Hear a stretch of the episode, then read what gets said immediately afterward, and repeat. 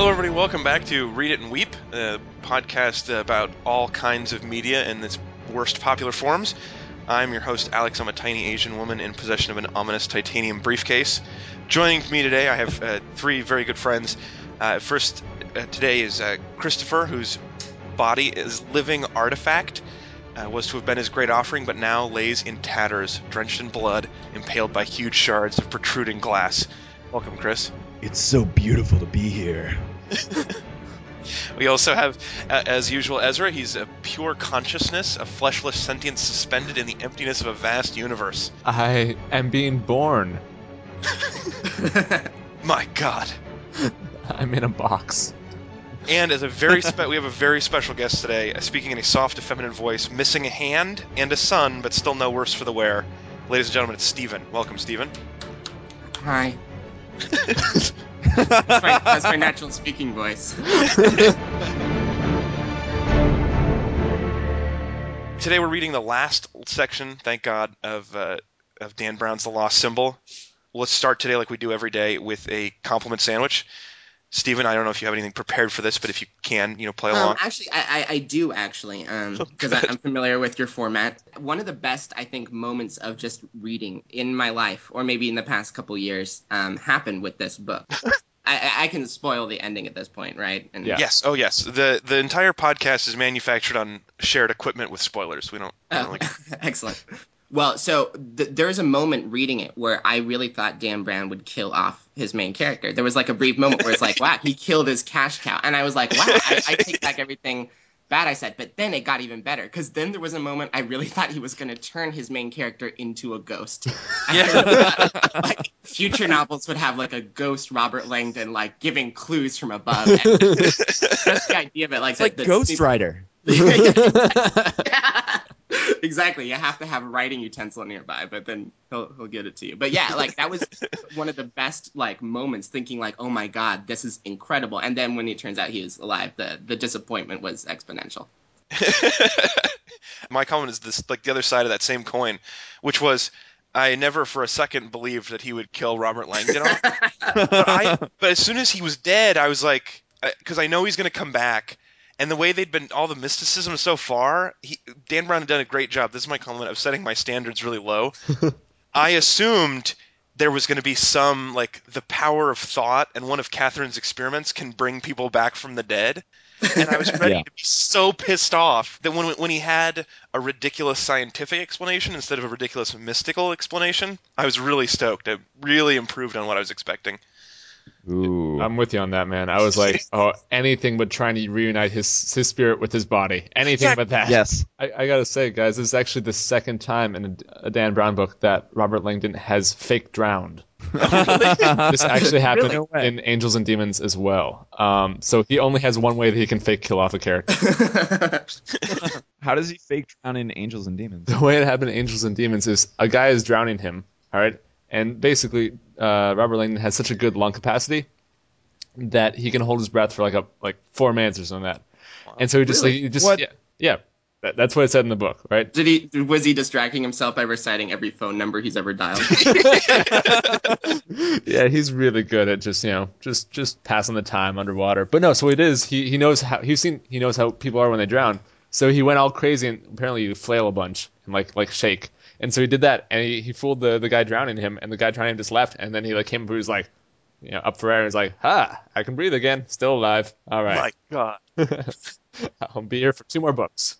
Actually, that explains a lot because I think about four minutes is where serious brain damage sets in, and I think that explains him in this. book. right. Chris or Ez, what do you guys have? So mine is actually, uh, uh, as befits my my nerddom, a gadget-based uh, compliment. I love the fact that Dan Brown decided to create a world in which standard law enforcement equipment includes laser-sighted EMP guns. so just like the CIA, uh, thermal vision that's impossibly good in Yeah. the previous section, and just like you know every other gadget that he doesn't really know about, um, it works perfectly and it's great. So I wonder if that came with the helicopter, or if that you had to buy like some sort of extras package that also came with air conditioning and leather You know, seats. I think it's dealer installed, so they really raised the rate on it. Yeah, they, can I mention something about the the the heat vision, the thing that where they can look in time? Yeah, of course. Because they used that in the beginning, you're talking about how how great it is. But then when they were searching his house, like looking for everybody, like they didn't use it. They had to find a secret portal by indentations on carpet. that was Agent Simpkins, in fact, oh, Yeah. that's right. our uh, our bumbling CIA hero. I, my my compliment is a is a Simpkins shout out actually. awesome. Um, he's really endeared himself to me Me because too. because whenever I, I, you know anything he says, it just like I hear like this sort of like like bouncy like theme song in the background, and you know just like everyone like really serious, and he's just like do do do do. It's Agent Simpkins show. It's Agent Simpkins show. anyway, so there, there's a part where like they just figured out um, that that like an agent uh, who like the agent uh, Agent Hartman who uh, went over to Kalorama Heights with um, with Robert Langdon and, and Catherine um, that he hasn't checked in for like a day or something like that. um, The whole thing takes place over three and a half hours, so that might be a little bit of an exaggeration. But okay, well, for a large percentage of the book, then. Uh, He's been MIA. um, and they're they're just realizing that maybe this is, is still a problem, right? This hasn't actually magically solved itself. and um, so basically, they're like, "I just called field support," Sato said, and they can't find him either. And Skim- Simpkins is like, "Holy shit! Do they have GPS in the Escalade?" And and and that was you know that's his contribution, man. They're like like it's like the Batman stuff, but like you know R rated. Holy GPS. I, I think in Dan Brown's mind, like that character is like the archetypal perfect reader, just like not questioning anything.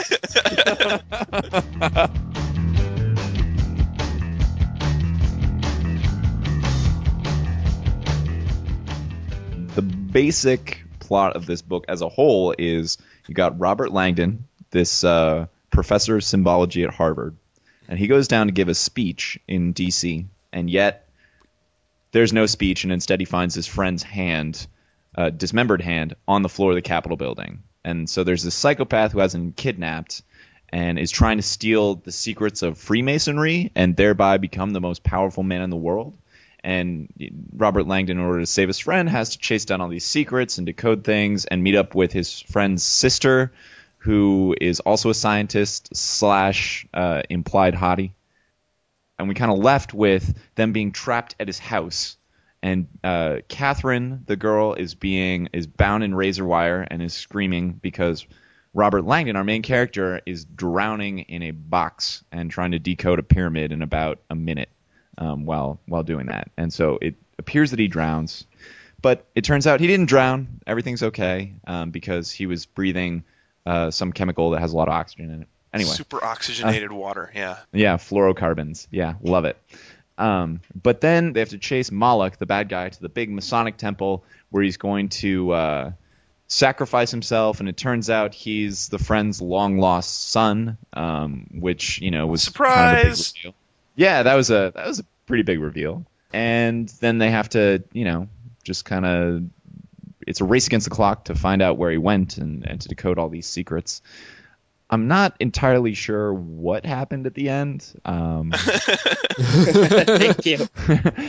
is that I, I did get through it. I'm just not sure how to summarize because it was all told through weird flashbacks and points of view. But I think at the end everything's okay, and it turns out that the great mysteries of life are in and or among us. I, I think the, the the summary of the end is that uh, Peter and Robert go to the top of the Washington Monument and don't kiss, and then Peter and Catherine go to the top of the Capitol and don't kiss. Yeah, that's a pretty good ending. And and there's a sunrise at the Yeah. end for them not kissing. Right. Also, Yeah. the word hope, so an Obama shout out. Yeah. Yeah, saw that. Yeah. and it wasn't even like in Latin or anything. It was just yeah, exactly. Hopeless. obviously the biggest twist of the book was them not kissing, but the second biggest was uh, Mal'akh being Peter's son, right? Yeah. I would Right. And I, I had that thoroughly ruined for me by Twitter, sadly. So I knew that was coming. But uh, how did you guys take that when that happened? I, I was about ten minutes ahead of it, so I was like Oh yeah. yeah, I was expecting about yeah, ten minutes before they revealed it. Right. Um, That's interesting because it was 2 a.m. last night when I was listening to this because I was woefully behind, and I was about five minutes behind it. Yes, Two oh five. I was like- caught it. Wait, what? huh? oh, okay. I mean, like, there's so much other just bullshit in this book that Yeah. um. Oh I yeah, mean- that seems to be like the, the the thing of his like the takeaway moral philosophy of this book is this this weird thing that Catherine's really into about the latent power of human bullshit.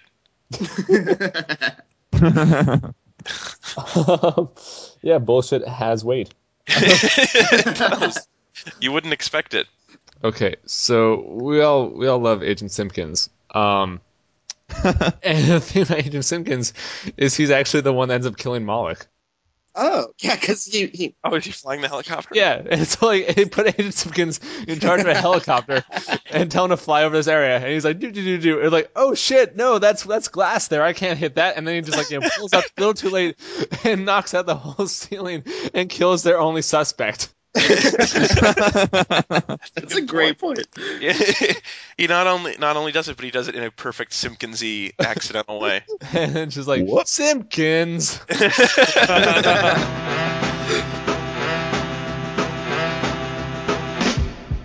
Hey, actually, here's what I want to talk about. It turns out in the book, the reason why the CIA is involved with all of this is oh because my god.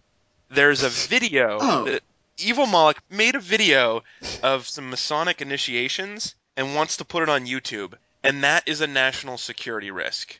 Now, as as Americans, how would you guys feel if there was a video of some senators drinking wine out of a skull? Would that cause you to riot and overthrow the government? I mean, I live in DC. I drink wine out of skulls all the time. So it's just what we do.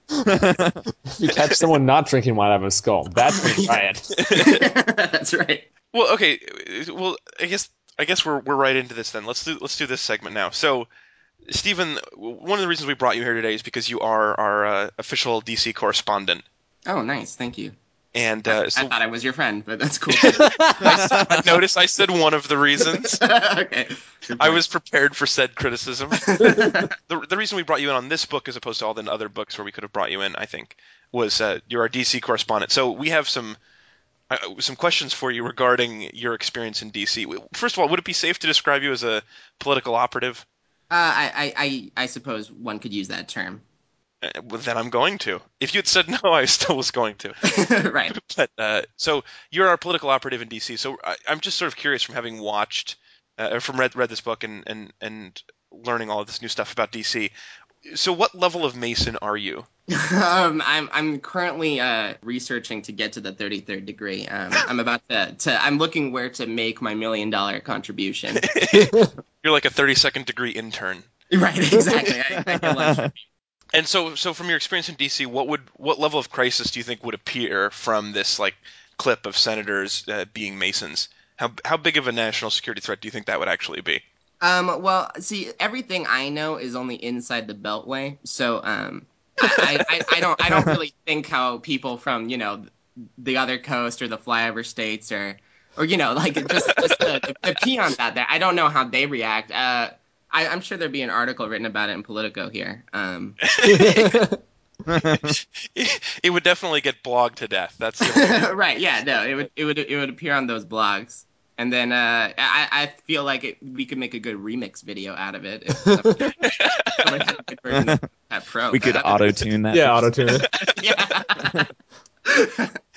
she actually got this mysterious like titanium briefcase, and anytime she opens it and reveals the computer inside, people go, "Oh my god, the world's gonna end!" And it turns out it's a minor PR crisis that they're averting using CIA field teams. I mean, really.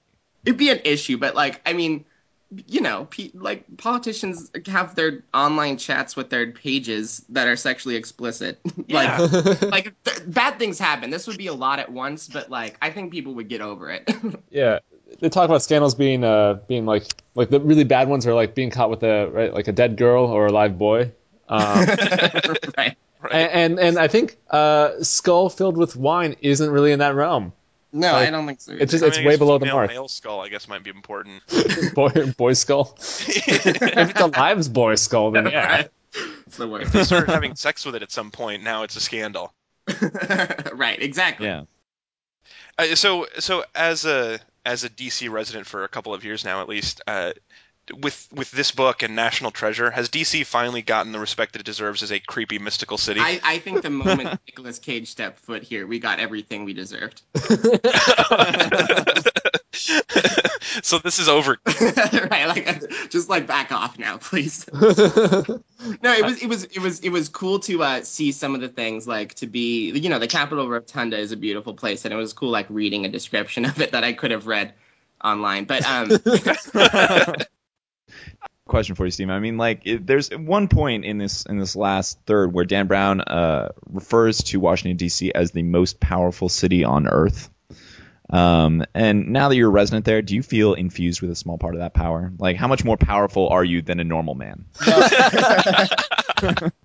that's a that's an excellent question. Um, my my thoughts have a little bit more weight than yours. So if I, if I when we're all collectively hoping for something, it's it's, it's like two fifths me, three fifths you guys. You know what I mean? Like Yeah. yeah. okay. Just So- he gets two two votes in the uh, in the, Yeah. the masses. In, pretty cool. Stephen could single-handedly break a filibuster of human hope. Right, exactly. And I, I do quite often. Now, now, backing off a little bit, just not necessarily as a DC resident, but just as an average American, uh, do you feel good or bad knowing that uh, the painting on the ceiling of the Capitol or like the flags around the Washington Monument are actually a generic symbol of a circumpunct, which could stand for the sun god Ra or also the male G spot? There's a male G spot. Um, no, the, the thing is, Circle within a circle, Stephen. Think about it. It's really obvious. oh my god. Um, well, that's the thing. He really got me thinking about that at first, like that the circumpunct is everywhere, and then I started thinking like it's actually everywhere in DC, including like right now I have a light fixture that's circular, and the light coming out of it is uh, also a smaller circle. like they they really made DC like just with the whole circumpunct idea It's and used in the, the very the very foundation of the city. Yeah, it is. You can draw a circle anywhere on the map, and you could probably fit a smaller circle inside it. I think the real like bombshell from this whole thing, though, is just like how much Target celebrates. The Zoroastrians, yeah. Right. So that is the lost symbol, that, and the lost word was a Bible in the Washington Monument. Is that like the the titular object? Yeah, I, I I believe it was. Yeah. Titular, but hardly titillating. I mean, Right. my my nipples went soft because of this. Your nipples, interestingly enough, also a circumpunct. oh my God, that's everywhere. I'm gonna start worshiping Ezra's nipples now as just a practical religion. It's it's not worth it. It's all about the money. Alex, look down at your own nipples. No, my mine are horribly misshapen. Oh no. Maybe it's like the unfinished uh, Mason pyramid, Masonic pyramid. Is that what yours look like? And somebody in the aluminum on the tip of my nipple, someone has engraved one true God. so, uh, Stephen, um, I know that you spend some time around political buildings. Do you run? Do you constantly run into symbols of Freemasonry in your day-to-day life? Um, if yes, how so? If no, how could you be so blind? Well, uh, uh, no. Everybody, when you when you move here, you you're basically like you know how when you go to Hawaii they give you a lei when you get off the plane they give you a, a skull uh, to drink out of. They don't they didn't mention this in the book, but you really want to cork the eyes, otherwise the. the wine will just leak out, and that's kind of an amateur mistake. Basically, every once you get here, you're you're you're pretty much a mason. Um, which is, which is nice. It's just you have to uh you, you have to spend a lot of your nights doing things you really hope don't ever show up on YouTube. It's totally unlike anything you've ever experienced in college or right? Yeah. In college, it was all like you know keg cups. Yeah. Uh, that's what the that's what the young Masons do is they drink just flat cake beer out of a skull. Play beer pong with skulls on, on their altar. Pong.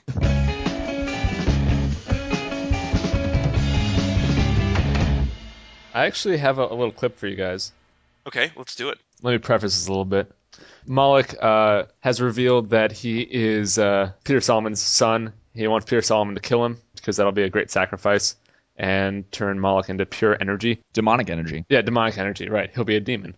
And, and remember last time, uh, my my version of the audio uh, does actually have music on occasion, uh, which Yeah. can be you know to heighten moods and something like that. And I think this one really pumped up the tension for me a whole lot. Um, so I it really just kind of sold it for me. I can't wait. Okay. But I've returned, Father, and tonight it is your turn to choose. Zachary or Catherine, which will it be? Will you kill your son to save your sister? Will you kill your son to save your brotherhood, your country? Or will you wait until it's too late? Until Catherine is dead? Until the video is public? Until you must live the rest of your life knowing you could have stopped these tragedies? Time is running out. You know what must be done. So I think without that, amazing. yeah, I mean, I, I can only imagine it must have been pretty flat for you guys to have to hear that part without it. But man, with the with the theme song, we didn't know how to time it out. We had no idea how much time he had to deci- decide. yeah, that's true. Yeah, we got a really good sense of when that speech was ending right there. I really. Well, so so that's that was another twist, I suppose, that we didn't mention yet was that Mal'akh doesn't want to kill Peter. He wants to sacrifice himself, and that seems really anticlimactic for me since I don't believe in demons. Uh, I was like, all right, sure, kill him. That'll save a lot of trouble. Sweet. I, I'm with you. Like I, I I thought it was just gonna be like um like you have to choose. You can either kill me or and then just you know, get stabbed. It's like ugh. Yeah, Right? It's like okay, that's a really easy choice. Yeah, but we've already seen that Peter Solomon is so uh, wishy-washy about whether or not to save his son's life or to let him die. And, you know, it, it's it's a legitimately hard choice for Peter just because he has no spine. Yeah, apparently he's a he's also a 33 degree of uh, uh indecisionness. that that's also a pretty predominant cult here in Washington. Uh, it's everywhere. Look, yeah, that's that inside the beltway talk. You th- think you're the only ones who have trouble with decisions. yeah, hubris. Admittedly, your, your decisions are usually more interesting, but They're, they're, they're honestly not. It's usually where to go to lunch. blueberry or regular pancakes. exactly. isn't that blueberry? Right? yeah, I, If it's blueberry chocolate chip, then I'd be kind of stymied for a little bit though. Ooh. There you go. But sometimes you just you can overdo it on the an- antioxidants. That's true. I don't know what they do, but they might do too much. I, I, where are all my oxidants? They were they've all disappeared. I was hoping to save a few of them. I I do think the way people talk about like the way Catherine's talking about like noetics is really the way people talk about like antioxidants though. It's like it will do everything for you. You will live forever. I was on a plane actually a few weeks ago, and I, I a few, uh, a few, or maybe just one row back, some woman was horribly misinformed about the power of antioxidants. she was convinced that if you ate enough antioxidants, you can cure cancer, and that's really all it takes. That's it's just science. They don't want you to know because the phar- because big pharma doesn't produce anything with antioxidants in it, and so they want to have all the money. that But, is uh, that is so ridiculous and cynical. I mean, really, if blueberries cured cancer, Merck would have patented them. That that sounds like a really good plot point for a new Dan Brown novel, though. the, the lost nutritional value.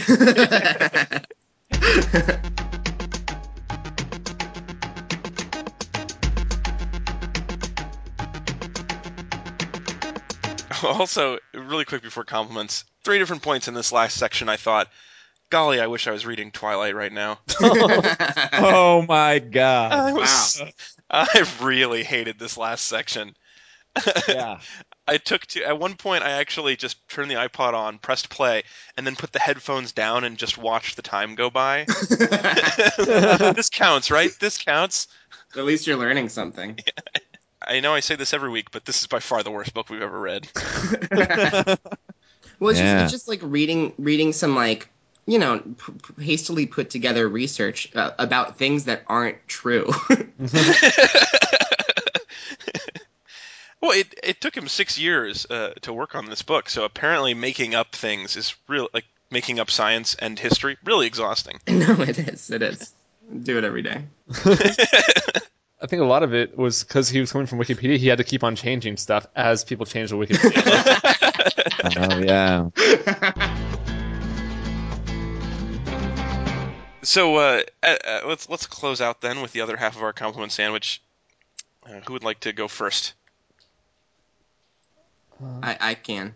All right, Stephen, please. Okay, I will say this about Dan Brown uh, and his books, uh, and this one also. I, I read the Da Vinci Code. I, I read the first hundred pages of Angels and Demons several times. I can't do it. Okay. but the thing about his books is that they they're like windows into his soul. Like Robert Langdon is obviously who he wishes he was. It's a Yes. up job. He's this awesome lecturer. All students love him. He's he's got age and wit and wisdom, and he's always on it. And when he's not, there's a really good explanation why. And uh, he's just like super cool. And all like the female protagonists are all like Mediterranean olive skinned, like like like obviously his ideal woman. So like reading these books sometimes really feels like I'm like I cracked open Dan Brown's diary, and like I, it's just like a really personal thing. So I just want to say thank you for letting me into your soul, Dan Brown. All right. Uh, Wow. Uh, speaking of uh, ideal women, my compliment has to do with once again the very famous Robert Langdon drowning scene. And actually, this is about him coming awake. He sees a silhouette out the window, and it's a woman's face, and it's the most beautiful thing he's ever seen. And it's Sato, the four foot tall cancer survivor, old Asian woman with a mustache. And- mustachioed Asian woman. And you know, previously we said, when will Dan Brown stop fucking around and have Robert Langdon hook up with Sato? And we said it might happen. Well, Got I, close. I thought it, he got so close, and I just have to say, bravo.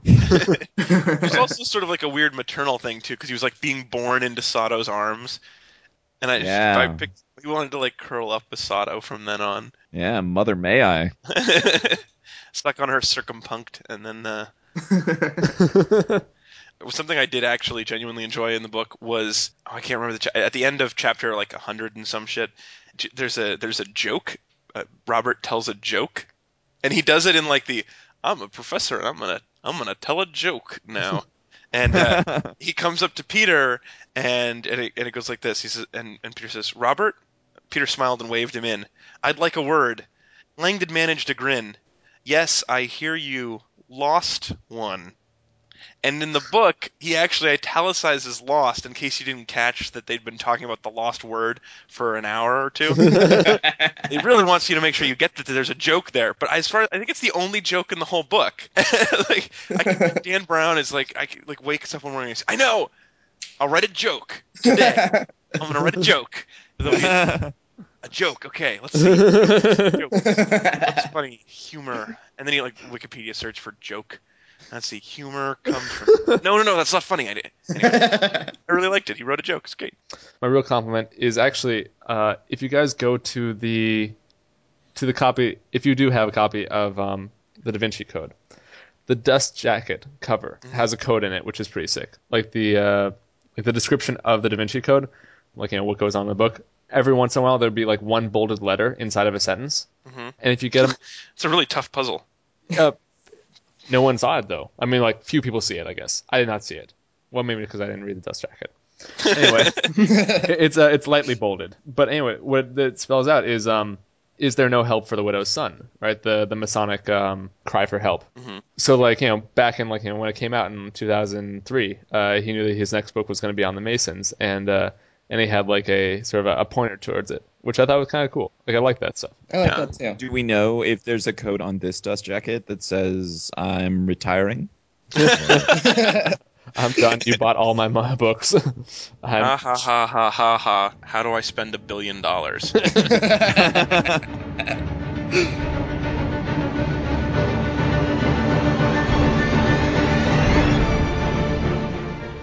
Thank you guys for suffering through this book with us. Thank you very much for joining us, everybody, uh, but especially my friends uh, Ezra. Thanks, Chris and uh, Stephen. yeah. Thank you for having me. It's really great. Well, hopefully, uh, we'll have you back again soon, Stephen. We did. I did have to make fake letterhead yesterday, so I could fax a request for a review copy of Sarah Palin's new book. So, if and when that shows up, maybe you can come back and talk politics. I would I would be more than happy to. Excellent. Thanks again for listening. Uh, talk to you soon.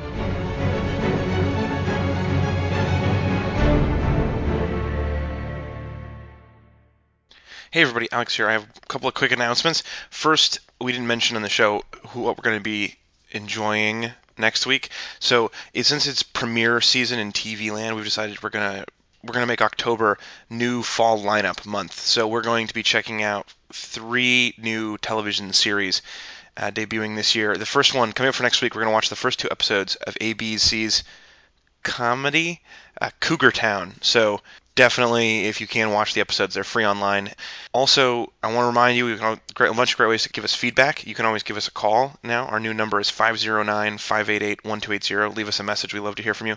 You can also send us an email, podcast at readweep.com. And as always, please uh, rate us highly and leave us feedback on the iTunes store. Thanks for listening.